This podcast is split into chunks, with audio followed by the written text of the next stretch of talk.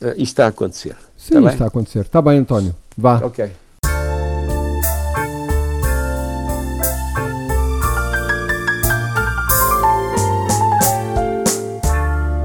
Os Antónios. António, um, opa, ando aqui em pulgas a semana toda. Preciso que me contes, uh, não com muitos pormenores, mas uma história que eu li no, no fim de semana, no jornal. E é uma história que tem que ver com um jovem roqueiro, penso ali por volta de 1982, estar a gravar takes na Valentim de Carvalho. E de repente, quando sai para a regi para ouvir o que tinha feito, está perante a enorme, única, Amália Rodrigues. Eu não conhecia esta história, conta lá. Conta lá o que te lembras, pelo menos. Eu, eu, eu, lembro-me tão bem. Isso é bom, isso é bom, não é? São imagens Lembro-me bem, sabes porquê? Porque, porque é, é, foi, foi uma questão inédita, não é? E havia havia um culto, uma, uma orgânica, que era esta. Nós estávamos a gravar, mas havia uma diretiva que era partir, havia dias em que, um dia por semana pelo menos, estás-me a ouvir bem? Estou a ouvir lindamente. Estou? Sim, sim, estou a ouvir ah, lindamente. É, é, é, que isto, eu, eu, eu já, já, só me estava a ouvir a mim, o que é normal, estás calado. E o que acontece? Um, havia um dia por semana em que nós tínhamos, éramos avisados que tínhamos que acabar, não sei, para aí às seis da tarde, cinco, seis da tarde, uh, e irmos embora porque a Amália e o seu séquito, os guitarristas, uh, a Beluda, mais, mais alguma malta amiga, eh, acampavam em estúdio para gravar. Ela estava a gravar, a gravar uhum. uh, continuamente. E, e, pronto, tudo bem, dizer, aconteceu isso várias vezes. Mas houve um dia em que a Amália uh, decidiu ir e não avisou ninguém. E apareceu lá. Só que eu estava no estúdio uh, a gravar a voz no, no álbum Estou de Passagem. Uh, eu entro, entro dentro da cabine e vejo a mal encostada à parede com o grupo que ia com ela para, para a sessão de gravação. Eu não sei se morri naquele momento e ressuscitei, mas acho que foi mais ou menos isso. Aliás, isso está não... escrito no jornal, na, na, na, peça. Sabes o que é? Apanhar a Amália de frente, não é? e então, depois, claro que nós acabámos a sessão, viemos embora e a Amália portanto, entrou no seu, no seu trabalho de, de, gravação. No dia a seguir, quando eu cheguei ao estúdio, o Gribeiro, que estava fininho, aliás, ele estava sem, sem, sem pinga de sangue quando, quando, a sessão, quando a sessão onde eu apareci frente à Amália acabou. Porque o Hugo também não sabia, ele é que era o técnico. E no dia a seguir conta-me a história, que é assim, sabes, ele entrou e nós ficámos todos congelados. Uh, e eu disse logo, vamos parar a gravação. E disse ela, não, não, não para nada a gravação. O rapaz continua a gravar. Porque isto não é a minha música, mas eu estou a gostar do que ele está a fazer. Sim. Eu disse assim umas palavras nesse estilo. Palavras de ocasião, não é? Claro. Cumprimentos. Mas fiquei muito. Fiquei admirado. Porque a Amália tinha uma sensibilidade e uma um caráter muito pouco, como é que dizer, metido na caixinha. Ela era uma, uma mulher muito, muito, tinha muito mundo, não é? Uhum. Uh, e tinha, sobretudo, uma coisa fantástica, que ela, ela era, uh, como é que tenho a dizer, um monumento. um monumento vocal e, e, a sua presença era fantástica. Claro que sim. Ocupava muito espaço, não é? No bom sentido. Sim, sim. Ela entrava e, e havia alguém, sabes? Uh, às claro. vezes as pessoas chegam ao pé de nós e, não, nós não existimos, mas não, a Amália existia. Claro. Uh, sabes que isso agora, bem, para já fica a nota, eu acho que para ti, muito jovem na altura, Uh, cheio de sangue na guerra, não é? E à procura, uh, à procura de, de, de, fazer coisas, fazer discos, escrever canções, enfim, andar ali com a banda na, na, em digressão. Eu acho que ouvir, ter uma pessoa como a Amália dizer não, não para nada, calma que deixa-me ouvir a rapaz porque não é a minha praia, mas estou a gostar do que estou a ouvir. Eu acho que isso é um elogio, quer dizer, nem, nem sei se consegues verbalizar uh, o que é que eventualmente, o que é que anos depois um, isso significou para ti naquela altura, não é? Digo Para, eu, não sei. Eu, eu falei nisso num, num, livro que escrevia em 2015, Por Trás do Pano. Mas, uh, estás a ver, 2015, isto foi gravado, isto aconteceu em 1982. Hoje em dia. passado. Exato. Se isto acontecesse eh, na hora a seguir, estava nas redes sociais, não é? Claro. Não, na altura eu acho que acho que isso foi sempre bom, sabes? É vivermos hum, à dimensão uh, nacional. E, e, quando dizem, Sem dúvida nenhuma. Quer dizer, o que é isso de ser vedeta? Não, a Amália era uma vedeta, efetivamente, mas a Amália, como eu disse, tinha mundo, tinha, tinha, tinha tocado para meio mundo e em sítios uh, impensáveis para um português normal. Claro. E, e, na altura o que eu senti foi, uh, claro que senti o coração quente, não é? Uh, mas com humildade, sabes? Não, não. Eu só, só muito tarde, 20 e tal anos depois, é que falei disto. E agora, quando fui. Eu estive a gravar um, um vídeo, tive um depoimento que vai ser um vídeo. Aliás, o, o artigo que aparece no Expresso, uh, digamos que é o lançamento de um, de um trabalho. Sim, do documentário da EMI, não é? Dos estúdios. Dos estúdios, da Valentim Carvalho. É onde passaram pessoas como, por exemplo, Rolling Stones. Sim, é? Rolling Stones. Sim.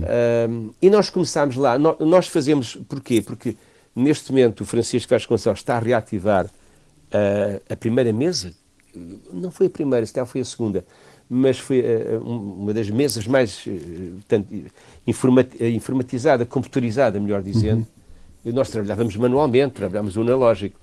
E, e quando aquilo apareceu, nós fomos um bocado as cobaias, os OGF foram as, as cobaias no sentido. Claro, como tudo. De, claro. Vão experimentar. Claro. A mesa chegou e nós 15 dias depois estávamos a trabalhar na mesa, ainda sem sabermos, entre ou com o Ribeiro ou com o Tó Pinheiro da Silva, estávamos a fazer um trabalho de, de procura e de, de, equilíbrio de nós com, com o som, eh, que era fantástico, não é? Quer dizer, já, já não. Sabes como é que nós misturávamos na altura? Misturávamos à la pata. Claro, claro. Que era uh, o Hugo Ribeiro, dois bracinhos, não é? Uh, o Fernando Cortês, que era o homem do corte do vinil, uh, o corte chama é o primeiro disco que se faz do acetato para depois fazer o vinil, uh, e eu, com duas mãozinhas, seis mãozinhas, não é? 12 pistas, e tínhamos assim uns lápis de cor, azul, uh, preto e, e vermelho. E, e então punhamos para onde os, os, cursores tinham que ir, ou tinham que ou subir ou baixar. Ou subir ou baixar, claro. E quando falhava, repete. E Na falhava muitas vezes. Magia, falhava, muitas, falhava vezes. muitas, vezes. mas quando resultava, resultava em bom. Era fantástico. Era é fant... é Epá, quer dizer, na altura era, era aquilo era, era um Ferrari, quer dizer, nós um estávamos Ferrari, claro. habituados a fazer gravações. Uh, sabes o que é gravar uma maquete? Na altura só havia estudos profissionais. Primeiro não tínhamos dinheiro e quando tínhamos dinheiro íamos para um estúdio e gravávamos oito maquetes em oito horas. É loucura. Não, digamos que não, quando nós chegámos à Avenida de Carvalho, quer dizer, aquilo era um mundo fantástico. Hum. Olha, outra história maravilhosa que também ouvi esta semana e que tem que ver com, e que tem que ver com a morte de um rato. Não sei se leste. O famoso Sim. Magawa, que é, é o que é? Uma espécie de rato gigante. Eu penso que é oriundo ali da Tanzânia e que hum, o, o, bichinho viveu oito anos e viveu oito anos a fazer o quê? A farejar e a descobrir, uh, imagina, minas terrestres Exato. e várias dezenas de munições não detonadas no Camboja. Embora esta organização à qual o bicho pertencia faça trabalho em vários países, este super rato, como era conhecido, o famoso Magawa, estava no Camboja. E portanto foi, inclusivamente, chegou a receber uma medalha de ouro uh, do governo britânico e também da Associação de, de, de, dos Veterinários eu não fazia a menor ideia que este rato. Eh, sabia que havia ratos que faziam este tipo de trabalho, nomeadamente até a, a, a farejar eh, focos de tuberculose. Não sabia que existia um super rato que era famosíssimo e que viveu oito anos feliz da vida, segundo uh, alguns senhores desta organização que deram entrevistas na imprensa britânica. O bicho viveu feliz 8 anos e, eh, segundo eles, eh, descobriu pelo menos 40 minas. E um bocadinho, cada uma à sua maneira, se a tua história é extraordinária, esta não deixa de o ser também, não é? De facto é um rato que ainda por cima não é muito simpático, por norma, naturalmente não é natural, não é naturalmente um bicho simpático para o homem, Uhum. E de facto, estes, eh, eles são à volta de 20, têm um impacto direto na vida de crianças, homens e mulheres, não é? Que trabalham no campo, no campo e não só. Estás-me a fazer lembrar a Princesa Diana? Sim, que ia, aliás. Que ia para Moçambique, lembras-te? Sim, aliás, um destes senhores diz que a coisa ficou um bocadinho, quer dizer, não parou esta questão das minas e dos terrenos armadilhados, mas que parou um bocadinho desde que ela morreu. Exato, exato. Não é que, repara, nós, nós em vez de cultivarmos uh, uh, trigo, centeio, uh, o que quer que seja, árvores de fruto, nós polvilhamos o, o terreno, os terrenos à volta dos países mais desgraçados, Sim com minas, não é? E, e depois, eh, pronto, é, é, este tempo estúpido que estamos a viver. Eu, eu não sei se. Vou-te dizer isto. Eu, eu, então eu, leio, eu leio em contínuo. Eh, hoje acabei de ler um, um livro fantástico, uma história de espionagem diferente, do Somerset Maugham, uh, hum. que é o agente, o agente britânico. Uhum. Ele escreve muito bem. Ele escrevia ele muito, muito, muito bem. Isto tem um rigor um rigor de descrição das personagens, das pessoas, da, do físico, uh, fantástico. E depois é a forma como ele uh, criou em rede. E vou começar a ler uh, este último livro que eu comprei do Yuval Noah Harari, Sim. As 21 lições para o século XXI. Sim, e às vezes pergunto-me se nós aprendemos alguma coisa de vez em quando. Nós aprendemos, nós ouvimos. Esquecemos, não é? Epá, não ligamos, sabes não o quê? Ligamos, eh, sabes que só, é, só esta pandemia que fez perceber que nós somos uma humanidade e que estamos todos no mesmo barco. Porque muitas achas vezes. mesmo, achas mesmo? Estás otimista. Não, nós estamos no mesmo barco no sentido de, de, ser, de ser infectados. Não, não, quando eu digo que estás otimista em relação a percebermos. ah, não, não, não, não, repara, aí falhei completamente. Falhei completamente. Eu, eu em março, abril de 2020, quando, quando estávamos debaixo do susto, não é? Da estranheza, eu prefiro Sim, dizer estranheza, uh, eu pensei que nós íamos ficar mais solidários, mais próximos. Pois é. Estamos ao contrário, não é? Estamos Sim, a ficar o contrário, é. não é? Uh, eu, quando digo o contrário, é? estamos a aprofundar aquilo que é a divergência, aquilo que nos separa, e às vezes o que importa é aquilo que nos une, ou só importa aquilo que nos une. E o, este Yuval Noah Harari, que já li dois livros, tem uma coisa muito interessante, é que ele é muito fora da caixa, a avaliar os comportamentos e, sobretudo, a, aquilo que, no fundo, está a ser neste momento condicionado pela tecnologia e que vai ser uma sociedade diferente daqui a uns dias, não é daqui a uns anos, é daqui a uns dias nós vamos sentir isso na pele. É, esta nova sociedade que eu espero que não seja tipo Matrix, não é? Espero. Ele explica, ele explica muito bem isso no Homo Deus. Aliás, sim, sim, é, sim, sim. É, eu, li, eu li é, esse também. Sim, é o meu livro preferido dele. Uh, e ele explica muito bem isso, o homem-máquina, a máquina o homem, e o que é que nós queremos e para onde é que, e para onde é que vamos caminhar. Um, e porque é incontornável? Se a Covid é incontornável, uh, os debates televisivos, uh, que falámos aqui um bocadinho a semana passada, e eu acho que continua também, continua também na agenda do dia, e deixa-me dizer-te que, concluída mais uma semana de debates, uh, voltei a ver, uh, pelo menos os que, os, que, os que mais me suscitaram curiosidade, um, e cheguei a duas notas. Cheguei a duas notas, mas isto é um bocadinho a opinião do treinador de bancada e, portanto, vale o que vale, e se calhar é uma percepção uh, completamente errada. Porque nós, a semana passada, um, ou pelo menos eu, achei que as propostas eram já muito pouco válidas, muito pouco inovadoras, se quiseres, e fiquei ali, eh, deixei um ponto de interrogação acerca de que se calhar os políticos já não se esforçam tanto, por um lado, e por outro, se calhar já, nós também já não queremos saber tanto. O que é que eu, ao olhar para os três debates que já vi esta semana, eh, me apercebi que não tinha percebido a semana passada? Um, é que eles continuam a dizer, alguns, eh, boa parte deles, aliás, continuam a dizer no fim dos debates que gostariam de ter mais tempo é, ah, é pena não ter tido aqui mais uns minutos porque eu explicava ao doutor que não sei o que, não sei o que. Ora, esta é a minha primeira, este leva-me ao primeiro ponto que é, eu acho que, uh, e, e, volto a dizer, isto é a opinião de treinador de bancada, mas eu acho que quando te dizem, uh, António, tens 10 minutos, pá, tu tens que dar tudo nos 10 minutos e tens que preparar o teu discurso, acho eu, para aqueles 10 minutos e não é chegares ao fim dos 10 minutos para dizer se eu tivesse mais tempo. Esta é uma questão. A outra, que me pareceu, não sei se é relevante, mas que me pareceu também pertinente para trazer aqui à nossa conversa e que eu não me tinha apercebido, é que eu acho que os jornalistas, se calhar também por algum cansaço, não? ou na tentativa de ir à procura de, de novas ideias e de novas propostas, também acho que falam muito há, tenho visto que há jornalistas que, para fazer uma pergunta, epá, quase contam a história da vida deles e, e não é para isso que estamos a ver os debates. E, e por isso é que eu, que eu volto a trazer aqui os debates a esta nossa mesa. Quer dizer, eu acho que aquilo está. Olha, falávamos em Minas eu acho que há ali uma série de minas, não é? Há ali uma série de minas. Perfeitamente. Eu gostava de ter um bocadinho mais, não é? Gostava de ter um bocadinho mais. Olha, eu não vou desistir de ver, de ver os debates porque me interessa muito por política, porque me interessa muito por aquilo que é o país. E eu penso que as pessoas em Portugal são muito preguiçosas. Não é? Por acaso que temos 51% de, de, de abstenção e as pessoas querem as coisas sim. feitas.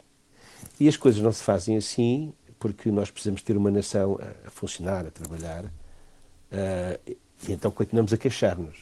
As pessoas para se queixar estão sempre disponíveis, mas para contribuir uh, é um é bocado é diferente. Difícil. Claro. Uh, o, o, formato é horrível. O formato é horrível porque, no fundo, o formato favorece os, os pugilistas. Sem dúvida. Uh, há um pugilista, não é? Que é o André Ventura. Sim. Treinou o tempo todo, quando, quando criticava, quando falava de, de futebol, quando de futebol, claro. Uh, era comentador. E o, o, Francisco Rodrigues dos Santos também começou assim e hoje está melhor. Uh, estou para ver como é que vai ser o frente a frente entre ele e o, e o André Ventura, uh, se vão engalfinhar-se. Isso é muito mau para o esclarecimento e, sobretudo, porque em 10 minutos, 12 minutos, sei lá, tu não consegues apresentar aquilo que é um programa. Claro. Claro. Que é a diferença. O que é que vamos fazer diferente? O que já me cansa é quando os mesmos políticos falam das suas mesmas teorias. Pois é, pois é. Por exemplo, há quem ofereça frutos constantemente. Sim. Não é? Mas é preciso ter uma árvore. Claro. Se tu não tens uma árvore, como é que ofereces frutos? É? Nós queremos frutos. Tu, tu, gostas de frutos, eu gosto de frutos, não é? De maçãs, peras, cerejas. Ok, mas tens que plantar. Uh, e portanto isto chama-se economia. Uh, e tem havido pouca economia. Houve um ou dois debates uh, que na verdade falámos sobre economia, porque é assim. esta, esta, esta barreira que é a pandemia, digamos, esta, esta, este, este, esta capacidade que nós temos de desculpar tudo com a pandemia, um Sim. dia deste vai acabar. E tu sabes disso, nós sabemos disso, porque já, já temos algum tempo de vida. Não? É? Claro. Uh, e quando isso acabar, nós entramos na, na realidade, que, que, é uma coisa que depois nós não podemos discutir. Eu nunca discuto, eu costumo dizer que nunca discuto com a realidade. Dizer, ah, e se fosse assim? Isso é, isso é um tempo é perdido. Temos, é a realidade, não é? Claro. A realidade é aquilo que, tu encontras. Se, o se chama-se. Uh, a proposição do, do, condicional não vale a pena, esquece, já passou, uh, neste momento o leite está derramado, claro. uh, qual, é, qual é o passo seguinte? E depois estou de acordo contigo. Há ali pivôs que, para já alguns que, que até incomodam, porque querem estar sempre a picar. Quer dizer, Sim. já se sabe que há pessoas ali, eh, que há, que há políticos ali de pouco nível uh, intelectual. Tenho que dizer isto, quer dizer, há ali pessoas que têm uh, conversas de café. Sim. É? Uma Sim, coisa é nós conversarmos de café. Tu e eu até éramos capazes de ser uh, treinadores do, do, Benfica, não é? Mas no café. Mas no café, claro. Lá no relevado ia ser um bocado complicado, não é? Não é? Aliás, nós estamos habituados a ver o jogo de cima, não é? Eu ainda Sim. não entendi como é que eles conseguem entender o jogo ao nível das pernas. Ao nível, pois é. Para, digamos que ligar aquilo que eles chamam os vários espaços, as várias estratégias, etc., vários, os posicionamentos dos, dos, jogadores. Mas pronto, somos aquilo que se diz uh, opinadores. Opinadores. E nós precisamos de políticos que sejam mais do que opinadores. Claro. Que tenham mesmo uma estratégia e dizer assim: não, nós vamos fazer isto para chegar ali. Este é o caminho. Este é o caminho, claro. Acho que nos faltam muito, falta-nos grandemente uma coisa que se chama estadistas. Que é que primeiro pensa no país depois pensa no país, a seguir ainda pensa no país, só depois pensa no partido, e ele fica lá para o fundo, sem vaidades. Não é? Dizer, nós precisamos mesmo de estadistas, e temos tido poucos, não é? Uh, alguns já morreram dos nossos. E estou falando no pós-25 de Abril, claro, obviamente. Claro. Alguns Olha que não, é que não, Soutor, claro. Sim, isso eram debates, claro que sim. Uh, e nós respeitávamos pessoas e respeitávamos até a diferença, porque assim, é, eu não estou de acordo com ele, mas o nível claro, dele é muito forte, nível. não é? Era outro é muito nível. forte. É? Olha, já que estás embalado, uh, uh, fala-me lá desta tua indignação da paixão pelos miúdos portugueses, uh, pelo sotaque brasileiro. Não, eu, eu, sabes que eu vi isso, eu vi isso. eu também é vi no coisas... teu Facebook, daí a minha, esta minha pergunta. Eu, eu sou, eu, eu, sou, eu sou um hum. tipo de, de formação clássica. Eu, também passei pela Faculdade de Letras para estudar literatura clássica. E depois há aqui pessoas que metem os pés pelas mãos. Eu não, eu não critiquei, acho que às vezes não vale a pena. Acho que todos temos direito à opinião, mesmo ao, e até ao disparate. Um, mas uh, eu estudei literatura e estudei a língua, não é? A língua é, é, a tua última reserva cultural. Claro, sem dúvida. Nós vivemos num mundo, num mundo sem fronteiras, não é? Quer dizer, nós estamos em comunicação neste momento com qualquer parte do mundo em que haja comunicação, porque há, aquelas partes do mundo em que não há comunicação, não é? Uh, como a China e outros países em que nós não podemos uh, comunicar. Mas, mas comunicar no sentido de haver plataformas que são uh, à volta do mundo e que têm barreiras em certos países. E como tal, perante isso, nós temos que defender aquilo que é o nosso património. Repara que, eu, até houve um, um amigo do Facebook que, ah, isto e tal, uh, eles são 200 milhões e, e, nós somos 10 milhões. Não é bem assim, até, eles até são mais de 200 milhões. Mas não é bem assim, porque a Inglaterra também tem muito menos milhões que os americanos, claro. e, no entanto, o inglês de Oxford mantém-se. A Castela eh, tem a, a, a, língua espalhada até à cidade do México, por toda a América do Sul e Central, exceto o Brasil, e, no entanto, Espanha tem a sua língua e a sua língua está e a sua língua mãe está defendida. Só nós é que parece que temos que entrar no comboio da modernidade. Da modernidade. Mas isto é, isto, é, isto, é, isto é ser moderno? Isto é ser moderno? Eu amo você, é, é faz parte de, da poesia portuguesa. Eu, ou da linguagem, eu amo você, tu, mas tu dizes à tua mulher, eu amo você. Eu amo você. Sim, é estranho. De, de, de, do vulgar, não é? E nós não fazemos isso, nós tratamos por tu, não é? exceto quando não conhecemos uma pessoa, temos algum respeito pela idade, etc, etc. Não é? E, portanto, há aqui coisas que não, não têm sequer lá. E depois há a questão do, do, do étimo. Há um, um, amigo também que diz o étimo não interessa a ninguém. Então, mas as, as, as, línguas têm todo, todas um nascimento, têm todos uma, uma um ninho, não é? Nós, nós, claro. nós somos uma língua latina e, portanto, temos, no fundo, construções. Por exemplo, quando se tirou o, o C, deu-me vontade de rir, não é? Porque, por exemplo, os ingleses, os espanhóis e os franceses, e até, pelo menos estes, não tiraram.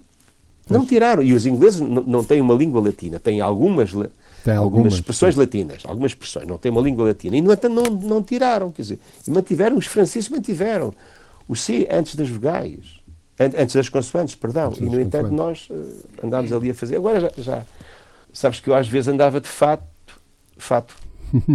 sim, de fato fato. Uh, e quando isso aconteceu, deu-me vontade de rir, como por exemplo tirarem o acento uh, ao verbo parar, uh, no, na terceira pessoa do singular do presente indicativo, ele para. Para, Tens. para. Porque se não para, para, para. Pois, para, para. É? Claro. e isso acontece-nos, acontece-nos porque não houve ainda uma ratificação do acordo orto, de um acordo ortográfico, que é uma mentira, porque não está ratificado, não há Sim, acordo não nenhum. Ratificado, claro. Não é? há, uma, há uma intenção, não é? Continua a ser. Desde 1990. Sim, dizer... continua a ser. Por isso é que eu acrescentei o continua, claro. Sim, pois. já lá vão uns aninhos. Um, mais uma história extraordinária. Esta semana foi a semana das histórias extraordinárias e esta encaixa na. Tu há bocado falaste no Yurval uh, e, nestas questões da. E depois falei eu nesta questão do homo-máquina uh, e da uhum. longevidade uh, nesta primeira fase e depois de uma eventual eternidade tem que ver com a notícia do primeiro transplante de um coração de um porco num ser humano. E eu fiquei espantado, porquê? Fiquei espantado porque a coisa correu lindamente. eu acho que, pelo menos, as pessoas que, que, que, se interessam minimamente e que veem alguma informação, eh, esta notícia não passou, não passou ao lado de ninguém. O senhor está pleno das suas capacidades, a respirar naturalmente, que era uma coisa que já fazia com alguma dificuldade os médicos. Um, e obviamente que esta é a opinião de um, um, espectador, porque depois as questões éticas, morais, religiosas, até, isso é outra coisa. Estou a falar como espectador que ficou uh, muito, muito agradado com esta notícia não me assusta nada que o futuro, uh, não direi imediato, até porque o, o, o chefe da equipa disse que o dia a seguir era uma incógnita, mas que a cirurgia estava feita, o transplante, o coração teve que ser geneticamente alterado, uhum. uh, ali com alguns pormenores, mas que tinha sido um sucesso e, portanto, que uh, a coisa tinha corrido bem. A minha questão é, porque depois o senhor disse que se sentia bem, que agradecia à equipa, mas que assim que pudesse queria ter um coração de um ser humano. e esta é a minha questão, que é, será que esta terapia vai precisar, aliás, se formos por aqui, para já, será que esta terapia vai precisar de tempo, de, de, do paciente metabolizar esta ideia de eu tenho dentro de mim um coração de um, de um porco? Um, e eventualmente até necessitarei de fazer outra terapia em cima desta. Um, isto foi uma reflexão que me saltou e que eu acho que pode ser interessante, não é? Ou seja, tu salvas a vida, avanças, a coisa está resolvida, mas depois há a tua cabeça, a tua, neste caso do paciente, não é? Que ele diz que agradece, mas diz: pá, mas eu, quando for possível, gostava mesmo era de ter um coração. E ele tem-no, de facto. E eu achei esta notícia muito extraordinária esta semana. É um avanço fantástico, não é? É um avanço é um fantástico avanço. que pode salvar muitas, muitas vidas. Agora, esse problema que tu pões e, e que ele põe. Uh, e se fôssemos não é fácil. Nós, e se fôssemos nós? não é? é? E se fôssemos nós? Não sei, não sei. Há um filme, há um filme. Uh, eu não. Eu há tempos apanhei esse filme, mas não, não sei o nome, não me lembro. Em que há um sujeito que recebe o coração de, outra, de outro sujeito ah, e começa sim, sim. a viver há, por ele. Sim, e viver há. por ele, não é? não será aquilo que vai acontecer ao senhor com o coração do, do, do porco. Claro. Mas um, este é, é, é, o nosso avanço científico. É o nosso avanço, não é? é. Nós temos que salvar vidas. Eu, eu, eu depois uma parte que eu, eu, também vi na notícia é de que há, faltam muitos corações. Faltam muitos, sim. No mundo inteiro para salvar vidas, não é? Sim. Não é fácil, não é? Uh, não é fácil ter órgãos disponíveis e, e saudáveis. E, portanto, nos Estados Unidos, acho que a lista de pedidos está nos 140 mil, imagina. Pois, 140 mil, não é? Uh, e, portanto, uh, e nem todas as pessoas fazem, fazem o testamento. E, portanto, é complicado, mas as questões. Eu, não, eu, eu, vejo mais as questões educacionais do que até as, as questões morais, porque, no fundo, aquilo que os médicos têm que fazer, que os cientistas têm que fazer, é descobrir soluções, não é? Para, para, para claro. salvar vidas. Claro. Agora, isso é uma questão muito pessoal, não é? Uh -uh. Olha, e música? O que é que andamos a ouvir? Ah, eu não ouvi tanta coisa. Olha, tenho aqui neste momento para ouvir o, o último do, do, Santana. Eu ainda gosto de Santana. E eu ainda é? gosto de Santana, sim. Mas não ouvi sim. ainda, nem sequer eu também não ouvi. o carro. Eu, eu, eu, ouço os discos novos no carro, quando ando, ando por aí. Um, não tenho saído muito e por isso ando aqui com ele mas comprei, olha, comprei um, o, o, dois discos da Marianne Faithfull, ah, uh, porque é mais uma das, das minhas eh, antigas senhoras. Uma grande senhora. Eu, não é? é? exato, exato. E tem, e tem coisas uh, que eu continuo a, a, seguir e vou comprar isto. Há discos para, para, para, minha, para, para, as minhas prateleiras, que eu não tenho prateleiras para os discos, mas pronto. Deste disco. E ia-te a perguntar se te soube bem a semana passada ouvires, eh, ou voltares a ouvir Fairport Convention, da Sandy Denny. Tu não fazes ideia quantos discos eu tenho de Fairport Convention, não é? Ah, é? Ah, eu ouvi ah, muito, agora oito menos, mas não tenho assim tantos discos deles. Não, mas eu era apaixonado pela voz tenho. dela, claro que era. Foi tudo. Pronto. ouvi do primeiro, pai de 67, 68, aquele primeiro que, que eles estão sentados à mesa, à mesa de uma uma casa qualquer, que estão sim, a tomar sim, um pequeno sim. almoço ou almoçar, que é, que é o primeiro disco deles, chama-se mesmo Fairport Convention, Fairport até o último, uh, que saiu há pouco tempo, pá, o ano passado. ano passado não, foi em 2020. Foi em 2020. Uhum. António, para a semana a mais? Claro que sim.